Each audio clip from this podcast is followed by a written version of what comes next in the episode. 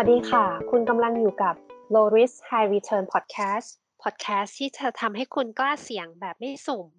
กบออนสิริค่ะ โจจิรพงศ์ครับ เรายังอยู่กับซีรีส์ของเรื่องราวความเป็นมา และการพัฒนามาตรฐานต่างๆ ด้านความเสี่ยงกันนะคะ ใน EP ที่แล้วเนี่ยเราคุยกันว่ามาตรฐานความเสี่ยงเนี่ยมีสองค่ายใช่ไหมคะพี่โจ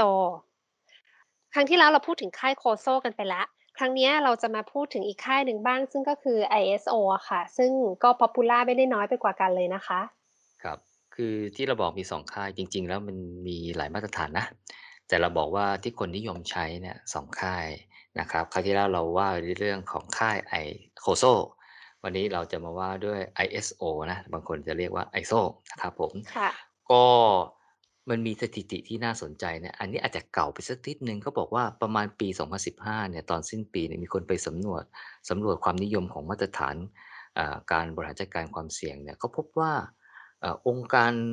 อ่อมาตรฐานประจำประเทศนั้นๆเนี่ยนะฮะถึง 57 ประเทศนะรวมถึงอเมริกาด้วยเนี่ยได้รับเอามาตรฐาน ISO 31000 เนี่ยมาเป็นมาตรฐานที่ใช้ในการบริหารจัดการความเสี่ยง แล้วไอ้มาตรฐานเนี้ยก็ยังยังได้รับความนิยมแพร่หลายไปยังบริษัทพวก listed company บริษัทเอกชน รัฐบาล หน่วยงานไม่แสวงหากำไรองค์กรการกุศลมากมายที่เอามาตรฐานนี้ไปใช้เอ่อและมาตรฐานเนี้ยเอ่อมันเกิดขึ้นเมื่อไหร่อืมจริงๆแล้วเนี่ยเราเราไปดูปุ๊บเนี่ยมาตรฐาน ISO 31000เนี่ยเพิ่งเผยแพร่แบบเป็นทางการครั้งแรกเนี่ยนะเมื่อวันที่ 13 พฤศจิกายน 2009เอ่อก็ประมาณ 2552 นะ อืม นับอายุตอนนี้ก็ประมาณ 12 ขวบปีเองนะครับ อืมเอออายุอานามก็ไม่ได้นานอะไรเท่าไรนะ แต่กลับได้รับความนิยมอย่างแพร่หลาย อืม แต่อันที่จริงเนี่ยนะ ISO 31000 เนี่ย ก็ไม่ได้ใช่ของใหม่แบบเอี่ยมนะครับ จริง ๆ เนี่ยมันพัฒนามาจากมาตรฐาน AS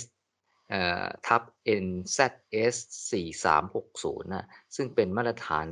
การบริหารจัดการความเสี่ยงของออสเตรเลียและนิวซีแลนด์ซึ่งตีพิมพ์ย้อนไปตั้งแต่ปี 1995เนี่ยก็เก่าอืเหมือนเหมือนกันมอืมค่ะ จาก 1995 เนี่ยเขาก็มาอีกทีหนึ่งในปี 2004อะค่ะ คณะกรรมการที่รับผิดชอบพัฒนามาตรฐาน AS ทับ NZS เนี่ยก็ได้พยายามผลักดันให้มาตรฐานเนี้ยเป็นมาตรฐานที่มีเอ่อความเป็นสากลมากขึ้น สามารถใช้ได้กับทุกองค์กร ทุกอุตสาหกรรม ทุกประเภทธุรกิจ ทุกภาษาแล้วก็ทุกวัฒนธรรมทั่วโลกเลยนะคะ แทนที่จะใช้ได้แค่ในออสเตรเลียกับนิวซีแลนด์ที่เป็นที่เป็น original ของเขาเท่านั้นดังนั้นเนี่ยทำให้องค์กรมาตรฐานระหว่างประเทศ หรือที่เรียกกันว่า ISO International Standard Organization เนี่ยค่ะเขาก็ไป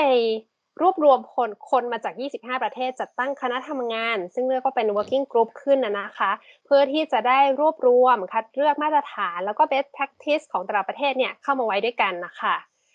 ที่ ISO รับลูกมาสร้างมาตรฐานการบริหารจัดการความเสี่ยงเนี่ยก็เพราะว่าขณะนั้นน่ะประธานเป็นคนออสเตรเลีย ก็คงจะรู้จักแล้วก็คุยกันง่ายอะค่ะ แต่ว่า working group เนี่ยก็ได้รีวิวมาตรฐานของประเทศอื่น ๆ ด้วยนะคะ ไม่ว่าจะเป็นของแคนาดาของอังกฤษ หรือประเทศอื่น ๆ ที่ 25 คนนี้เขาเข้ามาค่ะ ก็เพื่อที่จะสร้างโครงสร้างใหม่ของการบริหารจัดการความเสี่ยง สร้างคำจำกัดความเพื่อให้ที่สามารถได้ใช้ใช้ได้ทุกลักษณะขององค์กร วัฒนธรรมแล้วก็ภาษาค่ะ ครับ ก็จากปี 2004 นะฮะกระโดดมาในปี 9นะในที่สุดแล้ว ISO ก็ได้เลิกคักตีพิมพ์นะฮะมาตรฐาน ISO 31000 ครั้งแรกนะฮะในชื่อว่า ISO 31000 2009 Risk Management โดยในมาตรฐานฉบับนี้เนี่ยฮะก็ได้เสนอหลักการหรือ principle นะครับจริงๆ มันมี 11 principle เยอะแยะนะเราจะไม่พูดถึงนะฮะแล้วก็พูดถึงกรอบการบริหารจัดการความเสี่ยงหรือ framework นะแล้วก็ ลงรายละเอียดเรื่องของกระบวนการบริหารจัดการความเสี่ยงด้วยหรือ risk management process นะครับผมนอกจากนี้เนี่ยเขาก็ได้ทยอยออกอเอกสารเพิ่มเติม อย่างเช่น ISO Guide 73เวอร์ชัน2009 นะฮะที่ว่าด้วยเรื่องของ vocabulary ฮะคำจำกัดความในเรื่องของการบริหารความเสี่ยงนะครับผมแล้วก็ ISO ทับ เอ่อ IEC 31010เวอร์ชัน2009 นะฮะ ที่เป็น risk assessment technique นะครับผม เพื่อขยายความว่าจะบริหารจัดการความเสี่ยงอย่างมีประสิทธิภาพเนี่ยต้องทำด้วยเทคนิคอย่างไรนะครับผม แต่ว่าใน EP นี้เนี่ยจะเราจะไม่ลงรายละเอียดนะครับว่า principle framework หรือ process เนี่ยมันคืออะไรนะฮะ เพราะว่าเดี๋ยวจะทำให้ยืดยาวไปหน่อยนะครับผมค่ะ แต่ที่น่าสนใจก็คือว่าตัว ISO 31001เนี่ยเขาแตกต่างจากมาตรฐานอื่นๆของ ISO โดยสิ้นเชิงเลยนะคะ เข้าใจว่าทุกคนอะก็คงจะคุ้นเคยว่าอ๋อไอถ้ามีแบบ ISO เบอร์อะไรก็แล้วแต่เนี่ยมันก็จะต้องมีการไปตรวจสอบแล้วก็ออกเซอร์ติฟิเคตให้นะคะ แต่ว่าเจ้าตัว ISO 31001เนี่ยมีแนวทางที่แตกต่างออกไปก็คือเขาอะจะไปมีแนวทางในการ ตรวจสอบการบริหารจัดการความเสี่ยงนะคะ ทั้งแบบตรวจสอบกันเองภายในองค์กร หรือว่าจะตรวจสอบจากหน่วยงานภายนอกองค์กรนะคะแล้วมีอีกเรื่องหนึ่งที่น่าสนใจก็คือว่าก่อนหน้านี้ค่ะ นิยามของความเสี่ยงเนี่ยส่วนมากจะมุ่งไปที่ความเสียหายเป็นหลักอะค่ะ แต่ว่านิยามตัวที่พูดถึงความเสียหายเนี่ยเขาใช้คำว่า chance or probability of loss นะคะ อันนี้คือของดั้งเดิมเนาะแต่ใน ISO 31001เนี่ยมีการเปลี่ยนนิยามค่ะ ให้ฟังดูเป็นคำกลางๆมากขึ้น เพื่อที่จะไปปรับใช้ได้ในทุกองค์กรแล้วก็ทุกสถานการณ์ค่ะ โดยตัว ISO 31001เนี่ยกำหนดนิยามเป็นภาษาอังกฤษว่าความเสี่ยงคือ effect of uncertainty on objectives ถ้าให้แปลเป็นภาษาไทยอะค่ะ ก็คงประมาณว่าผลกระทบของความไม่แน่นอน ต่อวัตถุประสงค์ อันนี้คือแปลตรงตัวนะคะ ก็มองเอ่อมองว่าผลกระทบเนี่ยจริง ๆ แล้วเป็นได้ทั้งเชิงบวก แล้วก็ผลกระทบเชิงลบ แต่เอาจริง ๆ ในทางปฏิบัติเนี่ยของการบริหารจัดการความเสี่ยงในองค์กรทั่วไปอะค่ะเขาก็มุ่งไปที่ผลกระทบเชิงลบเป็นหลัก เพราะว่าทำแค่นี้ก็เหนื่อยแล้วนะคะ ก็เลยจะไม่ค่อยได้เห็นกันที่จะพยายามเอา ISO 31001ที่พยายามแนะนำเชิงบวกเอาไปใช้นักค่ะ ครับผม ก็หลังจากที่ตีพิมพ์มาตรฐาน ISO 31001 ฉบับแรกในปี 2009 นะครับทาง ISO เนี่ยฮะ ก็ได้จัดตั้งคณะกรรมการทางเทคนิคฮะ หรือเราเรียกว่า Technical Committee ขึ้นมาชุดหนึ่ง เรียกย่อๆว่า TC 262นะครับผม เพื่อดูแลการออกรายละเอียดเพิ่มเติม เกี่ยวกับการบริหารจัดการความเสี่ยงที่สอดคล้องกับ ISO 31001ฮะ หรือเราจะเรียกว่าเป็นลูกๆของ ISO 31001 ก็คงจะได้นะครับผมเพื่อให้คนที่นำมาตรฐานนี้ไปใช้นะฮะได้ใช้ได้อย่างมีความชัดเจนและบรรลุเป้าหมายมากขึ้นนะฮะเช่น ISO 31004 Guidance for Implementation of ISO 31001ที่เผยแพร่ในปี 2013 เป็นต้นนะฮะคือเรียกได้ว่า ISO 31001เนี่ยมันจะไม่ได้มาเดี่ยวๆแล้วจะมากระทั่งครอบครัวแล้วเพื่อให้องค์กรเนี่ยสามารถ เอาไปใช้ได้อย่างประสบความสำเร็จมากขึ้นนะครับผมต่อมานะฮะในปี 2014 นะฮะ TC 262ครับกรรมการชุดนี้นะฮะ ก็ได้ตั้งกลุ่มทำงานขึ้นมาเพื่อทำการยกเครื่องใหม่เลย คราวนี้เนี่ยเอาไปดูใหม่เลยว่าไอ้ที่ออกไปเมื่อเวอร์ชัน2009 เนี่ย ซึ่งเป็น guideline หลักๆ เนี่ยจะปรับเปลี่ยนอะไรอย่างไรฮะ ก็เริ่มทำงานตั้งแต่ปี 2015 นะฮะ จนออกแบบร่างนะฮะที่เรียกว่าเป็น draft เนี่ยนะฮะออกมามา draft ชุดหนึ่งเพื่อจะรับ feedback นะฮะจากคน ที่เข้ามาร่วมทำงานด้วย แล้วก็คนที่เอาไอ้ตัวเทคนิคของการบริหารความเสี่ยงตาม ISO 310เนี่ยไปใช้ เพราะก่อนหน้านี้เนี่ยก็มีคำเรียกร้องว่าอืม ISO 310เนี่ยก็ดูดีนะ แต่ว่ายังขาดความชัดเจนในขั้นตอนการทำงาน การใช้งานนะแล้วก็อยากจะเห็น best practice อะไรที่มันมากขึ้นนะครับผม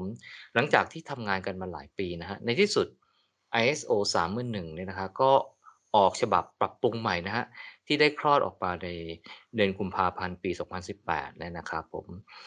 จึงมีชื่อเรียกว่า ISO 311เวอร์ชัน2018 Risk Management Guideline นะครับคุยไปคุยมาเนี่ยคิดว่าเดี๋ยวจะยืดยาวนะครับขออนุญาตเลยนะครับผมจะสรุปเลยว่า ISO 311เวอร์ชัน2018 ที่ล่าสุดเนี่ยนะครับผมเอ่อเอ่อ TC 262เนี่ยก็ได้ทำเอกสารที่บอกว่าเป็นครอบครัวของการบริหารความเสี่ยงนะฮะ ของ ISO 31001เนี่ยออกมาอีกเพียบเลยนะฮะ ที่เสร็จเรียบร้อยแล้วก็จะมี ISO TR 31004 นะครับอ่า Risk Management Guideline for Implementation IEC 31010 นะครับอ่า Risk Assessment Techniques นะครับผม ISO 31000 022อ่า Guideline for Management of Legal Risk IWA 31อ่า Risk Management Guideline on Using Risk Man ISO 31000 31000 in Management System แล้วก็กำลังทำอีกอีก4ฉบับนะครับโอ้โฮนี่ผมอ่านไปนี่ก็เยอะแยะมากมายนะครับข้ามไปเลยดีกว่าครับเอ่อรอรอของจริงออกมาเลยดีกว่า ครับผมค่ะ ก็เห็นว่าอือฮึมาเป็นแฟมิลีตามที่พี่บอกจริงๆนะคะ มาเยอะมากค่ะ แต่ถ้าจะเปรียบเทียบระหว่างฉบับใหม่กับฉบับเก่านะคะ ตัวเทียบกับตัว ISO 31001ปี 2018 เนี่ย ก็มีการเปลี่ยนแปลงที่น่าสนใจอะค่ะ คืออันแรกเลยมีการปรับหลักการหรือ principle ที่มุ่งไปสู่การสร้างมูลค่าและก็ปกป้องมูลค่านะคะ หรือ creating and protecting value ให้กับองค์กรค่ะ อันถัดมาเนี่ยก็เขามีการเน้นย้ำกรอบการบริหารจัดการความเสี่ยงหรือ framework โดยต้องมี leadership แล้วก็มี commitment ของผู้บริหารระดับสูง ระดับบอร์ดขององค์กรในการที่จะบริหารจัดการความเสี่ยงนะคะ ต่อมาเนี่ยก็ให้ความสำคัญกับการนำผลการบริหารจัดการความเสี่ยง ประสบการณ์ความรู้และการวิเคราะห์ต่างๆเนี่ยไปทบทวน ปรับปรุง เพื่อนำไปสู่การเพิ่มขีดความสามารถ แล้วก็ส่งเสริมการสร้างนวัตกรรมนะคะ หรือ encourage innovation แล้วก็สนับสนุนให้ทำงานให้ประสบความสำเร็จในด้านความเสี่ยง แล้วก็ด้านกลยุทธ์องค์กรค่ะ ครับก็ก็สงสัยตอนนี้คงขอหยุดเรื่อง ISO 31001ไว้ตรงนี้ก่อนนะครับผม ก็ถ้ามีโอกาสในครั้งหน้านะครับพวกเราจะหาโอกาสมาขยายความกันใหม่นะครับผมครั้งนี้เนี่ยคงต้องขอไปก่อนแล้วครับ